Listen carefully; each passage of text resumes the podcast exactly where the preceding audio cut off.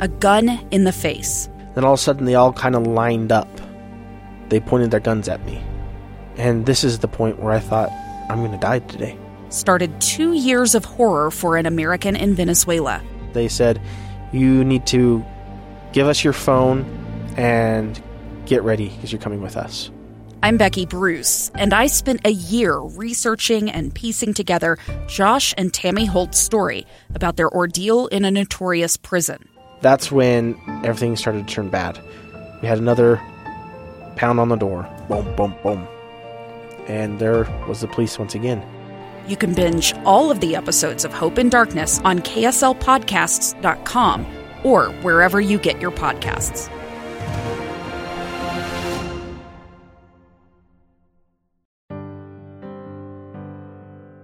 Veterans are who we are, what we talk about, who we fight for. This podcast sheds light on real issues facing our veterans. It informs the uninformed, it celebrates their triumphs, and provides hope to those fighting a silent battle. This is Upholding Valor.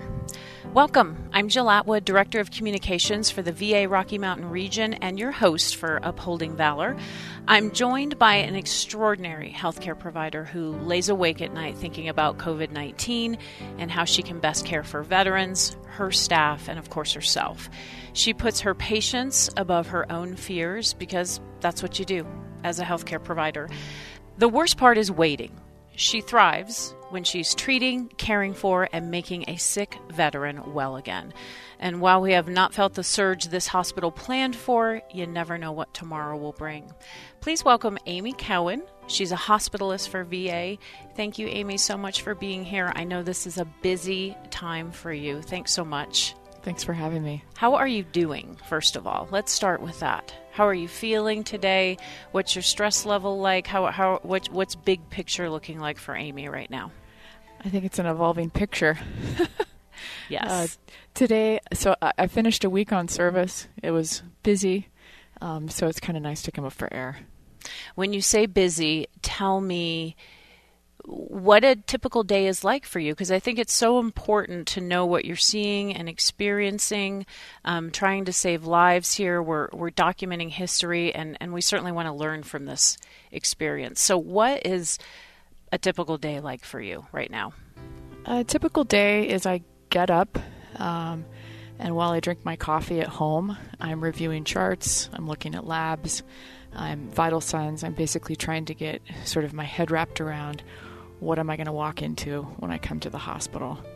Um, I meet my team, um, and then we do a, a quick huddle, um, which is very important to me. And that's just sort of a chance to kind of find our center. Um, often. What does that look like? The huddle, fi- find the center. You're, you're checking yeah, in. yeah, I'm staff. checking in. So I basically just ask if if the if the team can can sort of pull themselves away from um, their screens, and if we can just sort of circle up uh, and um, I'll often drop a question just to check in with folks. How are they doing? What's a word to describe how they're feeling today? Um, and then we'll often do maybe three minutes of exercise, some calisthenics, uh, some yoga poses. Lately, I've been bringing things that I'm finding to read to them um, related to COVID. Uh, and it just allows us just to pause and think about the power of narrative before we start our day. And what is that day looking like f- for you? I, I, know that you have treated. I, am not sure, quite frankly, how many in the medical center are, um, you know, presumed positive or positive at this point. But I know you've had encounters and interaction with COVID positive patients. Right. How does that go? What does that look like? So it kind of depends because our hospital we've segregated patients, and sure. so we have patients who are are with COVID, ruling out COVID, and then COVID negative. And so we have patients all over the hospital. And so it's it's been an adjustment for us because you have to sort of plan your day different on who you're going to start to, with to see. We'll often start with our cancer patients um, because they're very vulnerable. They've had chemotherapy and their immune system is um, compromised. Um, and then see our, our COVID positive and our rule outs later on, unless they're obviously um, more unstable. It also has meant that we don't get to keep our usual routine. We, there's a lot of new faces that we're working with, a lot of new nurses, um, and so it's it's a little bit kind of stuttery. I guess sure. is a good way to describe it. Sure. So tell me um, when you're seeing a a COVID positive patient what you need to go through prior to seeing that patient and then sort of your mental mindset and how you're going to talk to them and, and yeah. So the the ward the covid ward is completely changed even the it's changed the landscape of how even the ward looks like mm-hmm. now there's all this plastic that they've built these little ante rooms sure the negative pressure the negative rooms. pressure rooms um, and you know, the equipment that you need, the PPE, isn't always in front of the door. Now you have to go to this other part of the hospital and get the PPE and then come back and then put it on. But before you go in, you want to check in with nursing to see do they need you to take in a meal tray? Are there any meds you could take in with you? So we can really limit the amount of times people are going in and exposing themselves. Right. And using PPE. So it's a lot of. Uh, yeah, it's it's just different. Like you can't just sort of be in reflex mode. It's a lot more mindful, um, which again kind of goes back to that little morning huddle. Is is that kind of gets us to reset so that we are paying attention. Um, yeah, it's a step by step process, and we yeah. and we actually watched you go into one of those rooms. Mm-hmm. So, how do you interact with a COVID patient to to to keep their spirits up, and and and, and what are their attitudes like? I, I would assume there's a lot of fear. Mm-hmm. I mean, how do you work with patients like that to to make them feel better? Yeah, I mean, I th- I think for my practice is just to continue to, to show up, to be reassuring, um, to let them know, you know, everything as we learn it. Mm-hmm. Um, I think the thing that's changed that I'm seeing is that, you know, it it used to be okay to touch our patients, um, and now, and now we don't do that, right? Yeah. We'll, we'll often get a medical history through a, a telephone call where we'll call the patient's room and, and visit with them and then just go in very quickly to do a very, you know, sort of cursory physical exam and maybe deliver the plan. Does that bother you that you can't? I hate it. Tell me why. I hate it. I hate it so much. I think for me, you know, I, I, I think I've shared with this with you before. I am a professional extrovert and I'm a part time hugger. Appropriately. Of course. Uh, and it's it is so lonely to not be able to, particularly when people are in crisis, when they are suffering and there's so much pain, and I I can't I can't comfort you in the way that I would be norm you know pre-COVID would normally you know maybe reassure you and um, you know touch your shoulder, um, hold your hand, uh, even even spouses you know, which I, I think is so heartbreaking, is is that families can't visit their loved ones in the hospital right now. I would assume that that's partly why you went into medicine because of this personal interaction and the joy you get from that. Yeah, absolutely. Yeah, and, and I think that's part of my job as a clinician is is that when people come in and they're not they're not at their best, I get to help them make sense of their story so I collect their story and then I collect all this data and maybe ask other services for their opinions and we do testing and that sort of thing. And then I have to kind of like put it all together and make sense of it so that I can tell tell them to help ma- them make sense of their own story. And part of that is there's often really serious news. Yeah. Right? And and there's I think a lot of fear that our patients have as far as well who else has this that I've been in contact with, you know, and feeling like they maybe gave it to, to their loved ones. Um, in reality, they got it from their loved ones, probably, but we'll never know. Yeah. At the same time, though, um, I also want to get a, across because I, I know that VA is such an extraordinary healthcare system that we have done just about everything we can do Mm-hmm. to keep them safe, to be prepared, to understand, to treat. Can you talk a little bit about that? Yeah, absolutely.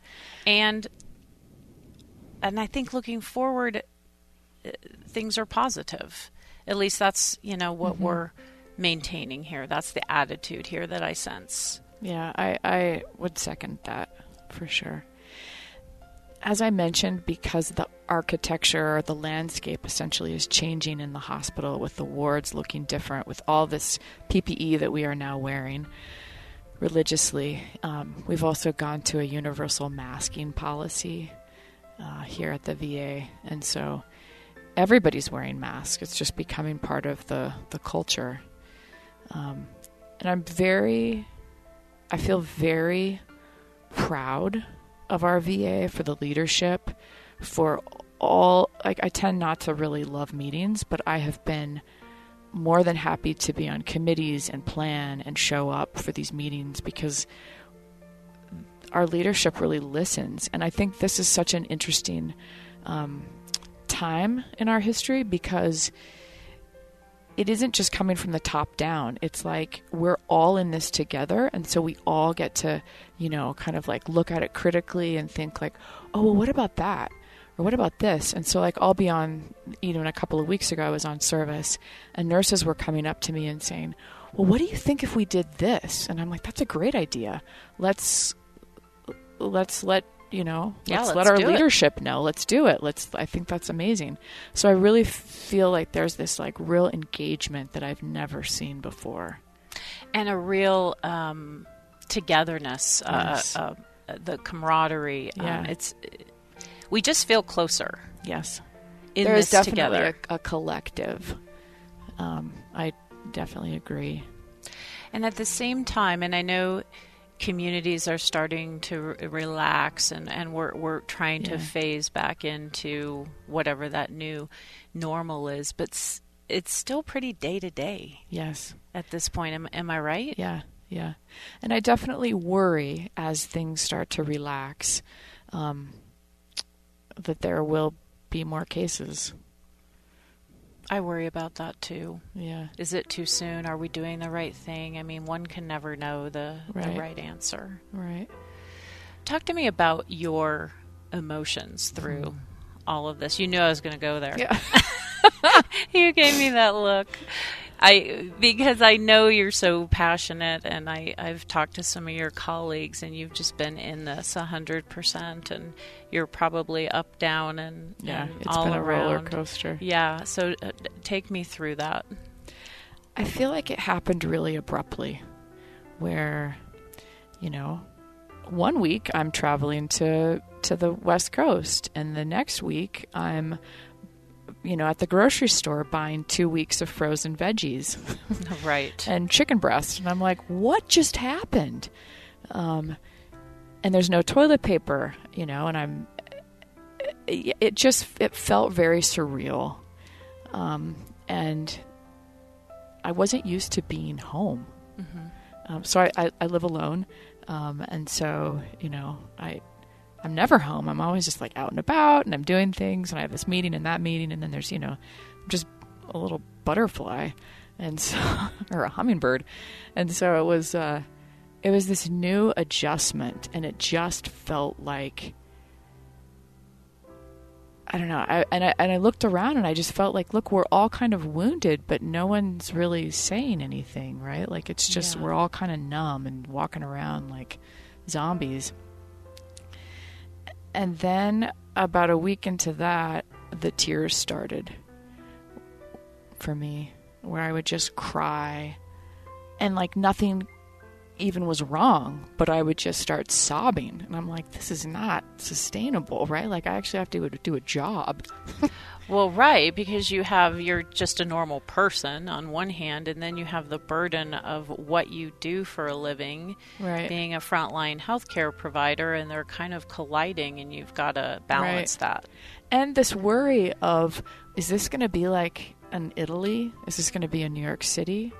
So my background is uh, geriatrics, and I do a lot of palliative care and hospice work.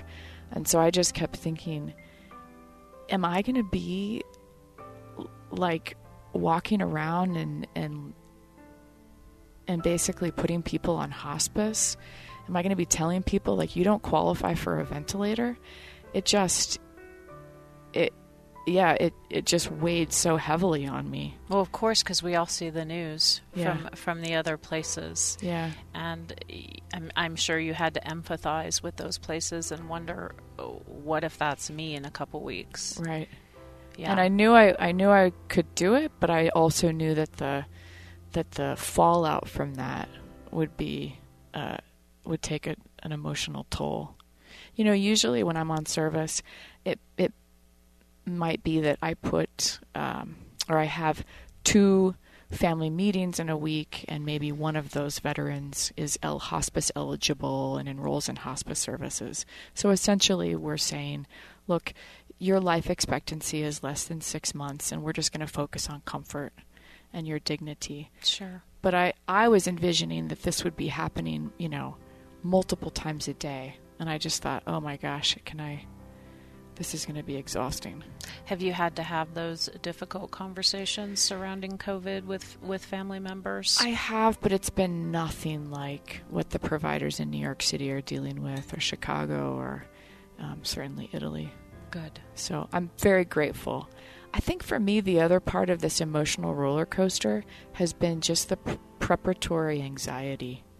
As I attended meetings, as I talked to my teams, as I worked with nursing staff, like that's all we were doing was just like revving up for this thing that, you know, that was coming, the steep part of the curve, and we had to flatten the curve and we had to get everything ready. And that, that takes a lot of sort of emotional bandwidth. Of course, and you have this fear hanging over your own fears, your Yeah. own mortality hanging Yeah. over your head as yeah, well. Yeah, You know, I live alone, and like if I get COVID, my apartment's small enough, I could probably crawl to the bathroom. Um, but it's like, who's going to take care of me? And what if I end up on a ventilator? So there was all this sort of existential sort of questioning as well, where I started to sort of think about, like, well, what matters to me? Yeah. Right? As if I was having this sort of end of life conversation with a patient or their family, you know, like, what do I value? What do I prioritize? I think we're all having those conversations with ourselves. I, I thought the same thing too as I work from home a little bit more and I'm Yeah. and I'm with my family more and so all those little issues prior to COVID don't seem Yeah. um, n- nearly as important and I'm like, well yeah, this is all that matters. My my kids, my husband, uh-huh. we're safe, we have food. Yeah, we have our health, we have everything. Yes, and and comparatively to a lot of other people who aren't as as fortunate. So I look at it as as I mean, certainly not a positive because this has been a catastrophe, For yeah, but um, as sort of a, a reset to yeah, to be grateful. Yeah, You said something earlier when we talked about you know the anxiety and the and the buildup and and when you're not working is actually worse than when you are working mm-hmm. because that's when you just kind of click into go mode and that's when the provider in you comes out. Mm-hmm. Uh, Why do you do this? Why do you keep putting yourself or I'm sorry, the mission before your yourself? I mean, what Mm-hmm. what drives you every day? That's a great question. I think, I think now more than ever before, I recognize like how lonely this virus is. Um, I'm certainly lonely. And- Yeah. and I think loneliness has definitely like pushed me in a lot of parts of my life to be better and to connect more and um, just to be curious about other people's story. Uh, and I think for me, like showing up and doing this work is how I find meaning and and purpose and what I do. You know, you mentioned the the when I'm not at work, how you know I kind of miserable. That's even changing, which is kind of on the bright side. Good. Uh, yeah, and I think it's sort of this like adaptation with over over time I'm actually I wouldn't say enjoying it, but I'm I'm okay moving slower mm-hmm. and it's okay if I don't get everything on my chore list done. Um, and my days don't revolve around meetings, now they revolve around meals.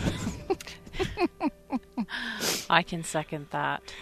And it's okay. Like it's almost like my my nervous system just needed a chance to exhale.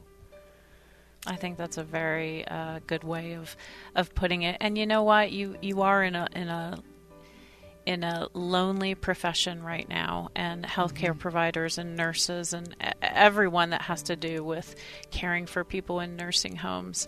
I mean, you guys have all had to be so hyper vigilant and, and so isolated and work such long hours. So if you said at one point you were miserable at home, I, mm-hmm. I mean, you're tired.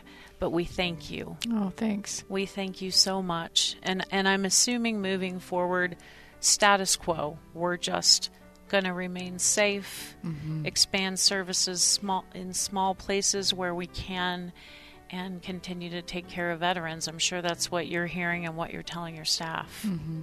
Absolutely. I think this is going to be with us for some time. And I know that a lot of people in government are very excited about potential treatments and vaccinations and, and that sort of thing, and so are we in, in healthcare as scientists. And we're not there yet. We got to do it safely. Thank you, Amy. Yeah. Dr. Amy Cowan, she's a hospitalist and she's on the front lines for the VA taking care of veterans. I can't thank you enough. Thanks for having me. Of course. Thanks for joining us today for Upholding Valor. Stay safe, take care of each other, and of course, be kind. This is Jill Atwood. I am a VA employee, Army veteran, and veteran of Desert Storm. This is very personal to me. There is no greater mission than to serve and fight for those who fought for us. Thanks for listening and thanks for caring.